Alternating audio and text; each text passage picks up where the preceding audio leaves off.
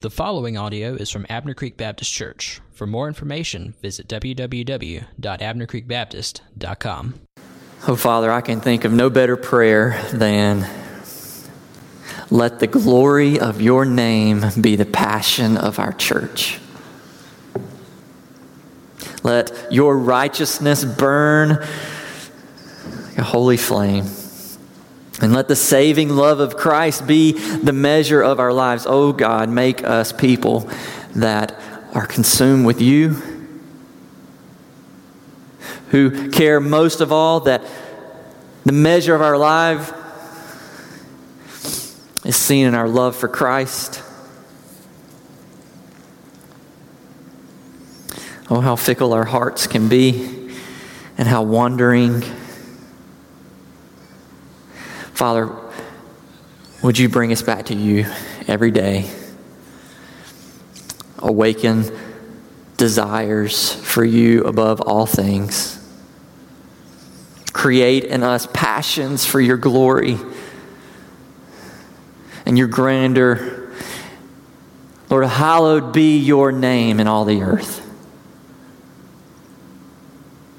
May your kingdom come on earth as it is in heaven. May every man, woman, boy, and girl on the face of this planet come to know who you are and the saving work of Christ, Lord. And may you use your church to bring it about, Lord. Make us a passionate people for the glory of your name among the nations, for the glory of your name among our neighborhoods.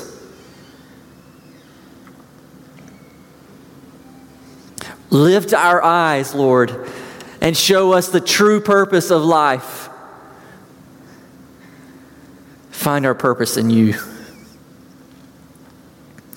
Lord, as we open your word, Lord, I pray that you will show us yourself once again.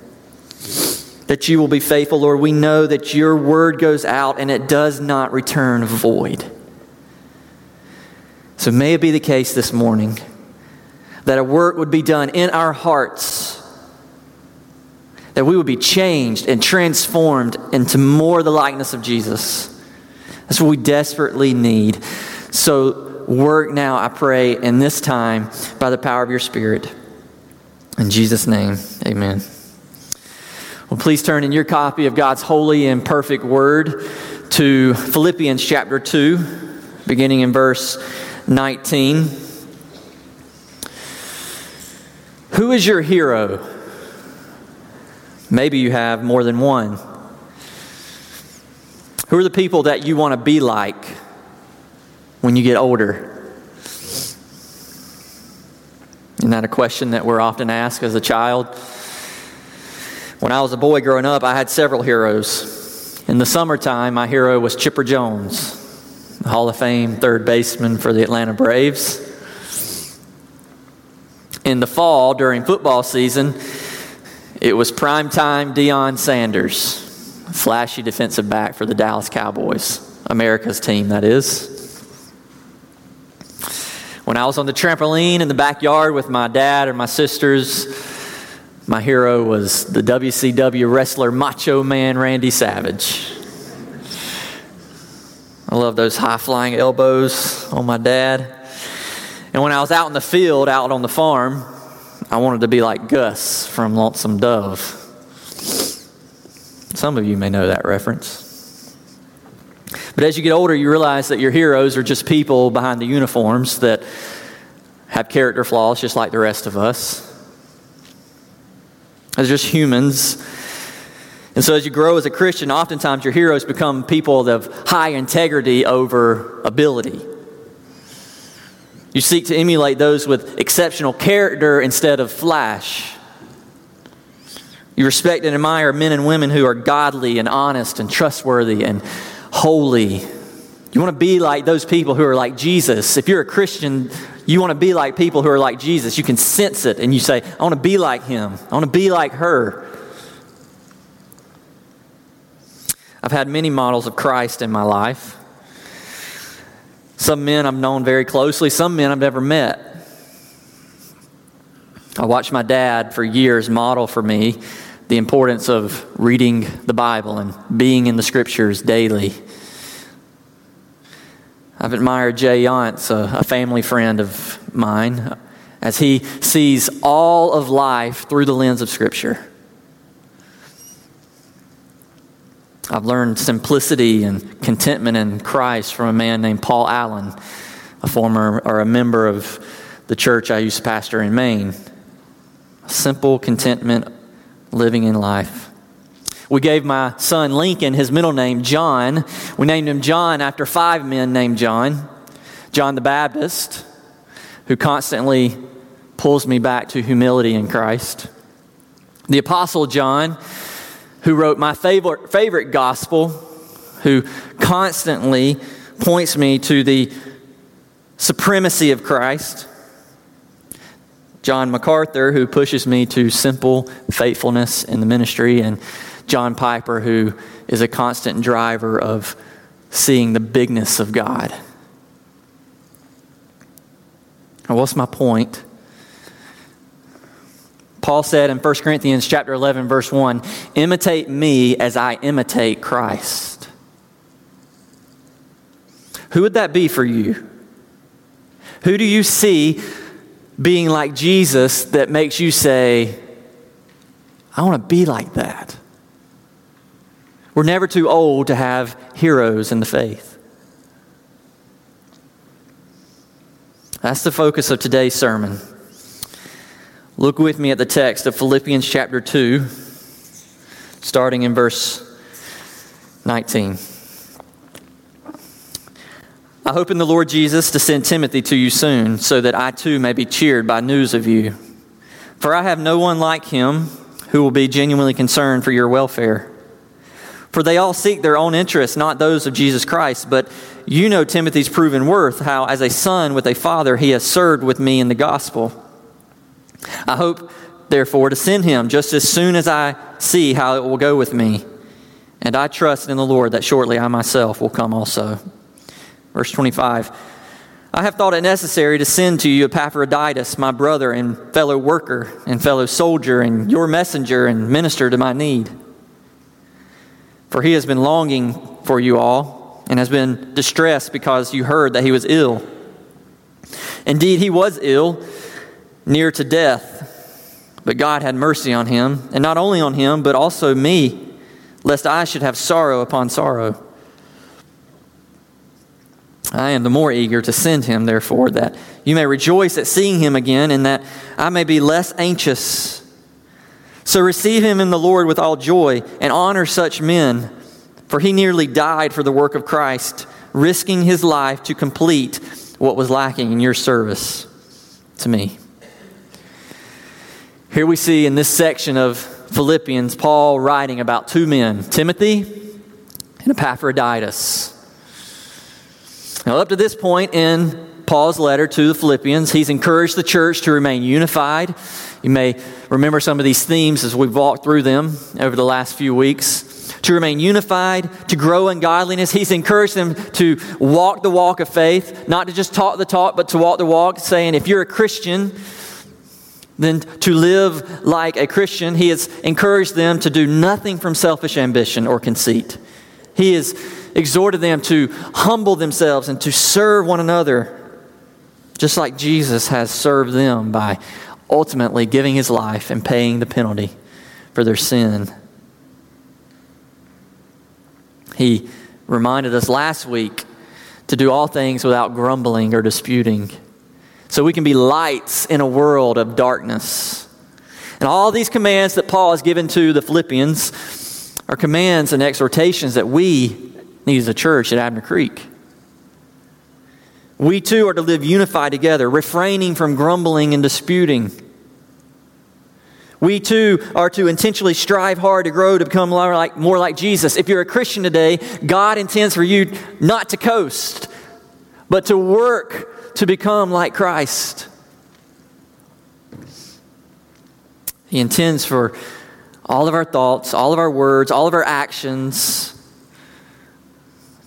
to begin to look, to smell, to, to feel more like those of Jesus. He intends, He's reminded us, for you to be united in a local church, living peacefully with others, shining as a witness to the dark world. Now, those things we've seen clearly in our study of Philippians up to this point. And if we weren't committed to expositional preaching, where we methodically work through passages of scriptures at whole books of the time, verse by verse through the Bible, if we weren't committed to that, we may be tempted to skip a text like the one today. I mean, after all, what is there to say about Paul writing to a first century church 2,000 years ago about his desire to send to that church a man named Timothy and Epaphroditus? I mean, what are we to gain from that? It's easy to see how we are to apply commands from Paul like don't grumble, humble yourself, serve one another. Those are easy to apply in modern day context. But what do we do when Paul says, I hope to send to you Timothy and I hope to send Epaphroditus?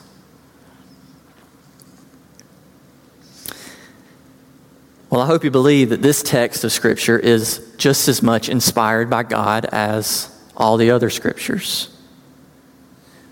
So I was reminded this morning by a brother that all scripture is breathed out by God and is profitable for reproof, for correction, for teaching, for training in righteousness. All scripture. So let's not come to a text like this and say, hmm, I don't think we need this one.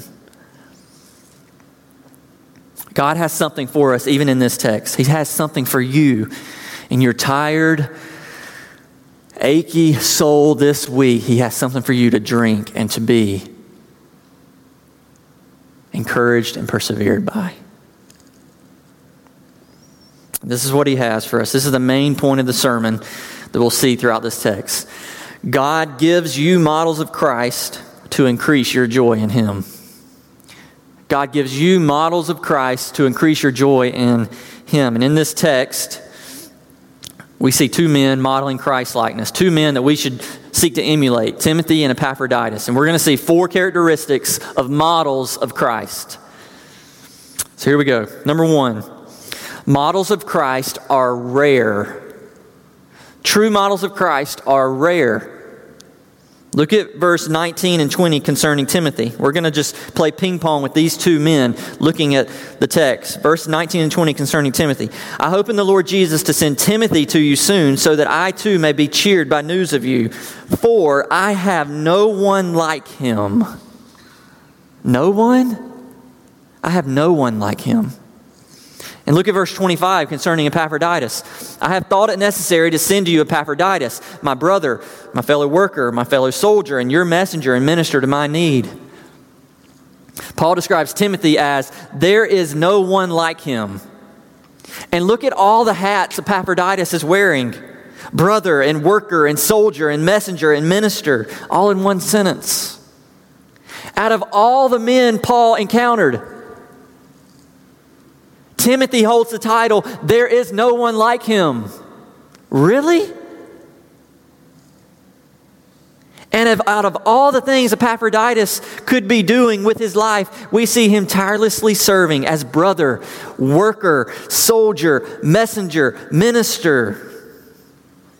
He's constantly serving, willing to do whatever it takes for the cause of Christ.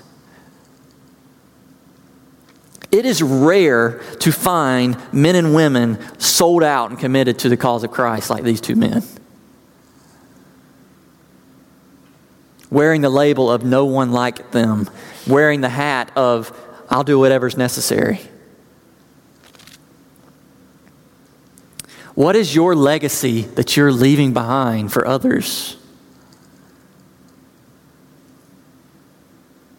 We're just saying, let the saving love of Christ be the measure of our lives. If your life were to be measured this morning, if you were to look into your future and you would see on your headstone what someone else would describe of you, would it be a rarity sold out for the cause of Christ? What footsteps are you leaving for others to walk in? If you wander into any home in America, you will no doubt find dads modeling all sorts of things to their children. how to fix the car, how to throw the ball, how to fix the electronic, how to cut the grass, how to change the oil. If we were to ask all the sons of America what their dads found most important, how would they answer that question? Would they say, his job? Well, most important, my dad is working hard. Football games and fishing, something to do with his phone or computer, I don't know. And these things aren't bad. In fact, as a father speaking, we should be spending valuable time showing our kids the merit of hard work, spending valuable time with our, our kids at the game or whatever hobby that we have with them. These things aren't bad. We should celebrate those times together. But do you want to know what is rare in the world? Finding fathers who model Christ above all. It's easy to profess Christ. If you walk on the street and say, Hey, are you a Christian? Maybe 90% would say yes. It is easy to profess Christ. It is harder to model the character of Christ. Fathers who not only play with their children, but pray with their children. Fathers who train their children in all the how to's of life, but most importantly, train their children in how to read their Bibles. Fathers who lead their families to the games or to the woods or to the pond, but most importantly, fathers who lead their families to gather with the church. Listen, if I know I'm, I'm, I'm kind of picking on fathers a little bit because I'm one. This is on my heart this week about myself.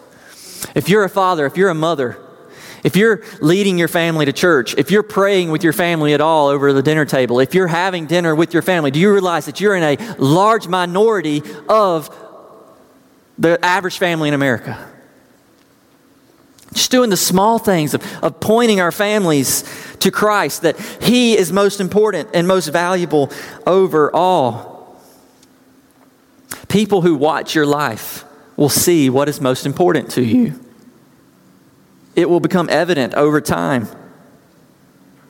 And it's rare to find models like Timothy and Epaphroditus who were sold out to living for Christ and his kingdom above all.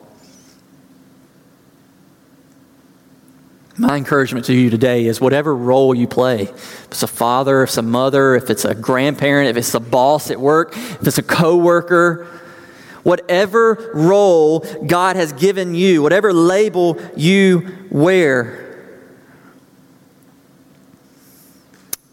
will you model Christ above all? Will you realize that there are people watching how you live your life? They see they see how we spend our time. They see how we spend our resources. They see how we spend our energy and where we give all of our effort. Grandchildren and children and coworkers are always watching. Will they see us modeling Christ? Will you be a trend setter? Will you be rare? Like, Let's be rare for Christ. If you're rare for Christ, you will be on task for Him. True models of Christ are hard to find because they're rare. There's no one like Him. Second, models of Christ are genuinely concerned for others over themselves, are genuinely concerned for others over themselves. Look at verse 20 concerning Timothy. For I have no one like him who will be genuinely concerned for your welfare, for they all seek their own interests, not those of Jesus Christ. And look at verse 26 concerning Epaphroditus. For he has been longing for you all and has been distressed because you heard that he was ill. Indeed, he was ill, near to death. Paul says everyone else is seeking their interests, but you know what Timothy's doing? Timothy's genuinely concerned for the other people's welfare. Everybody else is seeking what's best for them, what will strategically place them for advancement, what will move them ahead in the company. But Timothy's not like that. Timothy's concerned for other people. Epaphroditus almost died.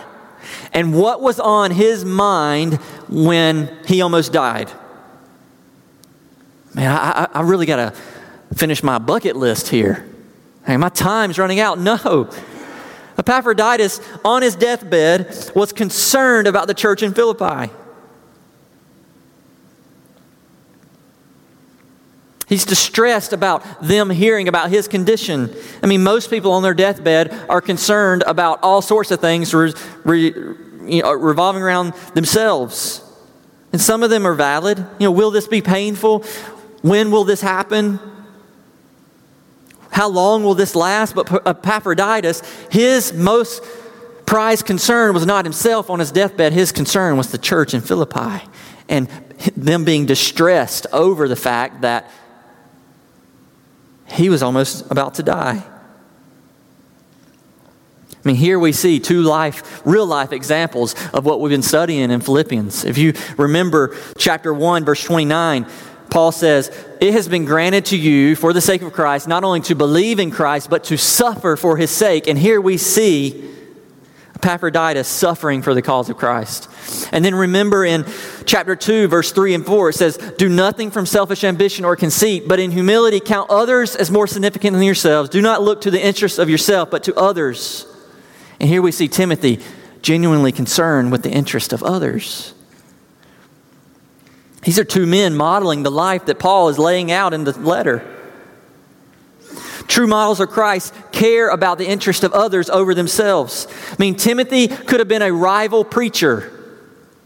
He could have been out doing his own thing, planning a church, building a, a sphere of influence, but no, he's here at the prison ministering to Paul. And Epaphroditus, he could have stayed home, like, and could have kept working and making money and securing himself and being in a nice, comfortable place, not in a Roman prison. The world says, look out for number one. The world says, you know what? Sometimes I just need some me time. The world says, at some point, you have to start caring about yourself. If you don't, no one else will. And those are the exact opposite call of Christ. Brothers and sisters, God never calls us to assert ourselves, but to humble ourselves. He doesn't call us to use others to advance ourselves, but to serve others as more significant than ourselves. And He doesn't call us to selfishly care for ourselves, but to entrust ourselves to His care. Brothers and sisters, when we are revolving everything around us, forgetting about the concerns of others, are we worshiping a sacrificial and giving God while remaining a self centered and self indulging people. And think about all the people you work with and those in your family. Whoever you spend the most amount of time with in your life, week to week, are you genuinely concerned for their welfare over your own?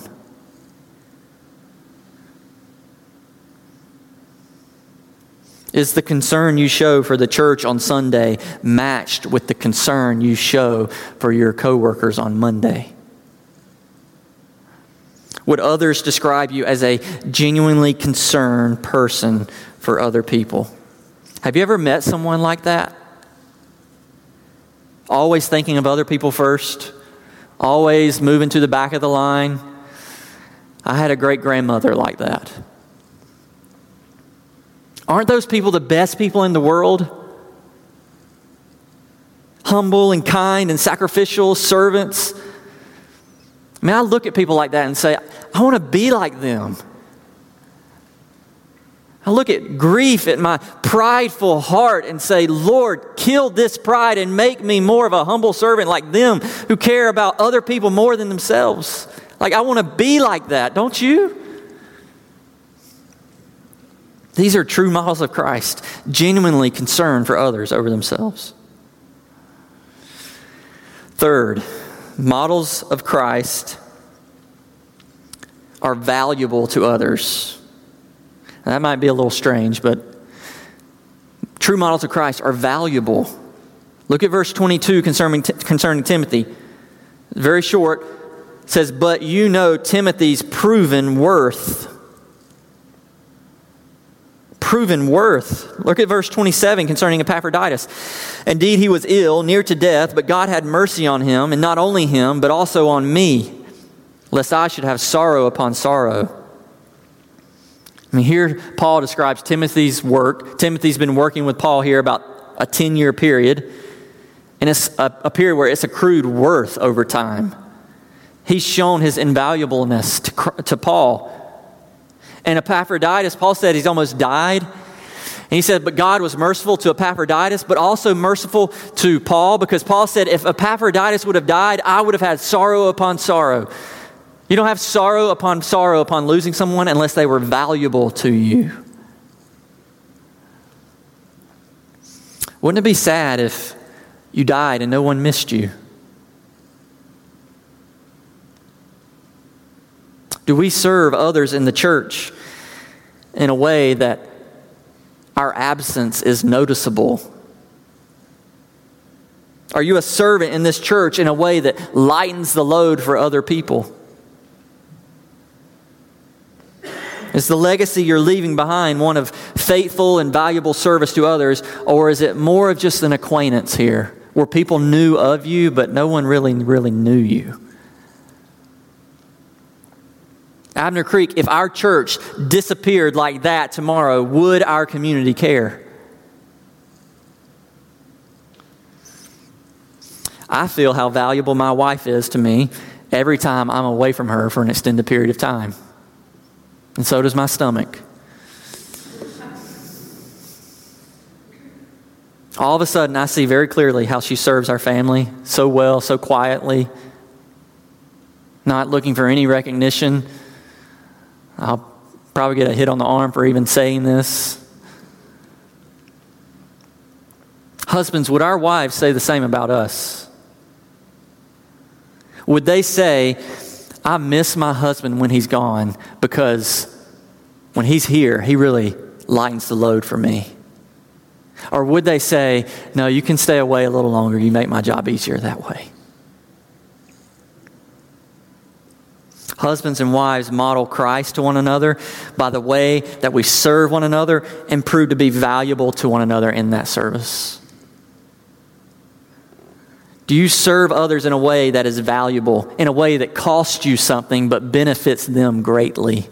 This is a true model of Christ. Fourth and lastly, models of Christ are courageous servants. Emphasis on courageous. They are courageous servants. Look at verse 22 concerning Timothy.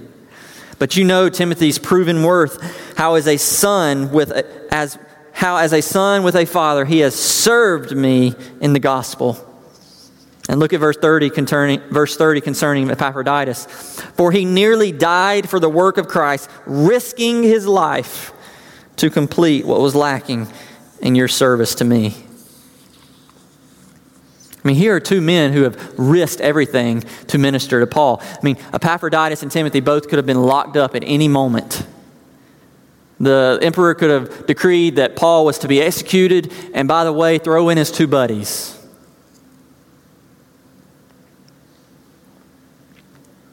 Both of these men risking their lives for countless years in service to the gospel, courageously serving the cause. If you are to live a life modeling Jesus Christ, you are to live a life courageously serving others. This means that you're not afraid to get dirty sometimes. This means that we live outside of our comfort zone.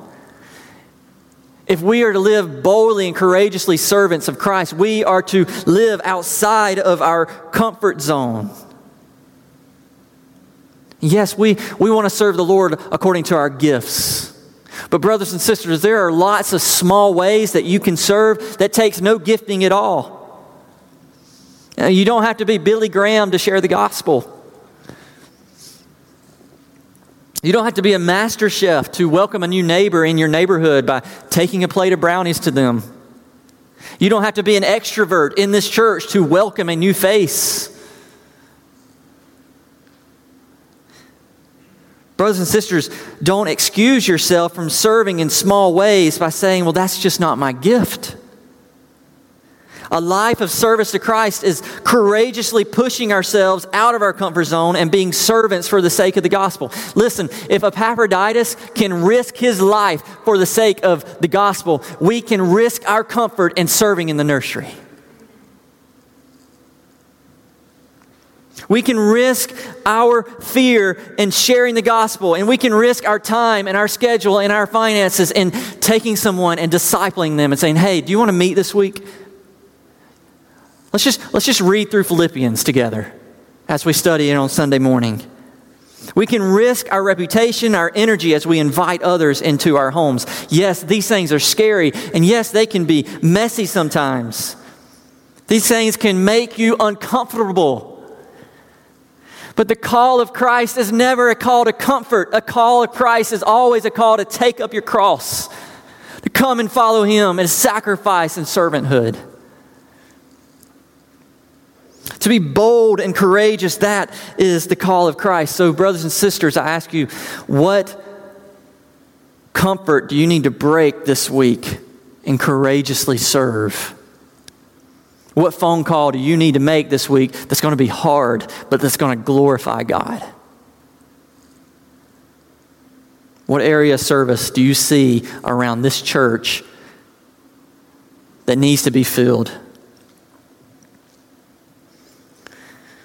Early on in Charles, uh, Charles Spurgeon's ministry in the 1800s, famous Baptist preacher in London, they had a deadly disease breakout that cost many of his church members their lives and many of their families their lives. And, and he told of his uneasiness in ministering to people infected during that time out of fear of contamination upon himself. And while he was reflecting upon this, he wrote this what is it that empowers a minister or substitute Christian there? What is it that empowers a Christian, a minister in the midst of a disease to climb up that creaking staircase and stand by the bed of some dying creature who has that dire disease? It must be a thing of power which leads him to risk his life. It is love of the cross of Christ which bids him to do it. We can get messy and we can get out of our comfort zone because we love the cross of Christ. And we can embrace those who don't look like us. We can embrace those who don't smell like us because that's what Christ did for us. Courageously serving, pushing ourselves beyond our comforts. God gives us these models like Timothy and Epaphroditus to increase our joy, not in the models, but in Him. A model is something that points to something else. It's only worth anything if it resembles what it's trying to model. The point is never ultimately the model itself. The point of a model is to point to the reality. I'm reminded of when I was a boy, I used to collect uh, small NASCAR race car models. I had a whole shelf of them. And one day I took a trip with my dad to go to the Richard Petty Driving School in Charlotte, North Carolina. Now I was too young to participate in the school, but they did let me ride in one of the in one of the race cars. And so there it was, sitting in complete full fashion NASCAR race car. It wasn't the model, it was the real thing. And the motor started, and for many of you who've been around motorsports, you know when it starts, like you can feel it shaking within you. So powerful. So I suited up, I climbed into the seat. The driver takes off down pit road, and the speed just presses me against my seat. And there we go, 165 miles an hour around the racetrack, and a memory was made. And so I get back home and I see all these models on the shelf. And the models are no longer just toys on a shelf. The model remind, the, those models remind me of the experience. They remind me of the reality of what I just went through. And this is what models of Christ do for us. The point is never the model on the shelf. The point is to remind us of the reality, the reality of Christ.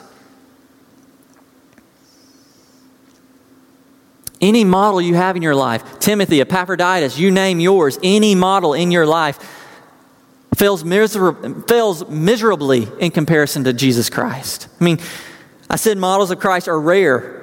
Jesus Christ was the truest definition of rarity. There was no one ever like him. He was truly God and truly man. I mean, he would preach to people, and people would leave, walk away thinking, Who is this? Like, no one preaches like him. Crowds would just flock to him. Who is this rare person? Said models of Christ are genuinely concerned for others. Church, there's never been anyone more concerned genuinely for us than Jesus. So concerned and loving that he, he stepped off his throne in heaven and he stepped into humanity, becoming like us so concerned that he would leave heaven and live among sinners, taking the reproach and the filth upon himself and never sinning.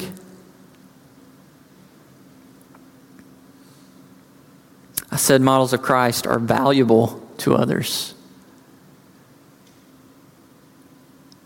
There's no one more valuable than Jesus. Friend, you will never know of anything more valuable than Jesus Christ. He's the treasure hidden in the field. He is considered above all, and from which everything else is considered as rubbish. He's the light of the world, shining lights into our hearts. He's the bread of heaven, nourishing our souls. He is our ultimate reward waiting in heaven. He's our God and our friend. He's our Lord and our Savior. He is our comforter and peace. He is our warrior in battle. There's no one valuable like Jesus. He is the bearer of our burdens, and He is our high priest and mediator. He's our hope and our future. He's our rescuer and deliverer. He's our ruler and our joy at the same time. He's our rock and our redeemer. He's our substitute and provider. He's the way, the truth, and the life. He's our king and our servant. He's our creator and our sustainer. He is our highest treasure and prize. There is no one valuable like Jesus. And I said, models of Christ are courageous servants. No one ever models servanthood like him humbling himself to the point of death, enduring the cross, buying redemption for his people. No one's ever served like Jesus, washing the feet of his people, shedding his blood for his church. Listen, some of you may, this morning, some of you may be thinking, these models of Christ are great, but I've blown it. What you've described this morning as models of Christ, that's not me. And some of you are thinking, like, I've, I've, already, I've blown it with my kids. And, and I don't do these things. You know, everybody at work, they wouldn't say, yeah, he or she loves Christ above all. Like, I am not a model of Christ. And so I just, I, I'm ever going to get there. I mean, if you just knew the mess and I've made in my life, you've known how I've ruined my life, you would know I could never be a model of Christ. And friend, this is this is why models remind us the reality of Christ. Jesus Christ came. And you know what? If Jesus were looking in your face, he would say, You know what? God made you as an image to look like me, but yeah, you're right. You have royally messed that up. We all have. And then he would say, and that's why I went to the cross. To accomplish everything that you have failed at. I didn't call you to be the Savior, I'm the Savior. I didn't call you to be perfect, I called you to point to me, the perfect one. So, friend, if, if you're here this morning and you're, you're beat up, you feel like I'm, I'm just, I'm, I'm way down here. That's the truth. That's where we all are. And that's why we need a perfect Savior to come and He reaches down and He, and he picks us up and He takes our sin, He takes our failure, He takes every time we've let anyone down, He takes all the disobedience that we have ever had or will have, and He puts it on Himself and He goes up the hill and He puts it on the cross. And He paid for it. And we know He paid for it because three days later He rose from the grave. And so he looks at you and you say, Man, I have all these failures built up in my life. And he says, Your failures mean nothing. Your faith means everything. Do you trust in me? And so for some of you, maybe you've been, maybe you've heard me call out the call of the gospel. And my prayer for you this morning is not that you would try to measure up to these models. My prayer for you is that you would exercise faith in Christ. How long will you wait to say, I don't measure up, and that's why I need you, Jesus? Let today be the day of salvation for you. Forgive, ask God to forgive your sins, cry out to Him in faith, and He will save you. Friends, if you've ever been around someone who has joy in the Lord, who is genuinely concerned for the sake of others, who, have a, who has a servant heart, who's invaluable to the life of others, who points to God's magnificence above all, you know that person's been with Jesus. You can sense it. You can, you can smell the sweet aroma of Christ. You can see their joyful contentment. And that's what models do. They remind us of the reality of the actual. So, how should we respond to these models in our life? Paul tells us in verse 29, says, Receive him in the Lord with joy and honor such men. Now, that's specifically talking about Epaphroditus, but the principle covers the landscape. If you have someone consistently modeling Jesus to you in your life, Paul says to receive them with joy and honor such men. Express your thankfulness to them in joy, honor them among others, point to their value around others, and allow others to benefit from their faithfulness. Encourage them to keep pressing on in the faith. Look, if there's someone, particularly in this church, that pushes you on after the service, let me encourage you to go to them and say, Hey, thank you for serving Christ before me as an example of what I'm striving for. Encourage them in their walk. Paul commands us to honor them. So I was thinking through this church this week and praying through this sermon and praying for you all as you would come and hear it. Thinking of the countless servants of Christ that are in this church. Too many to name them all. And I think of men like Wallace Hughes, his faithful diligence over years, honoring the Lord with joy. It pushes me to say, I want to, I want to be like that. Like, I want to finish ministry strong.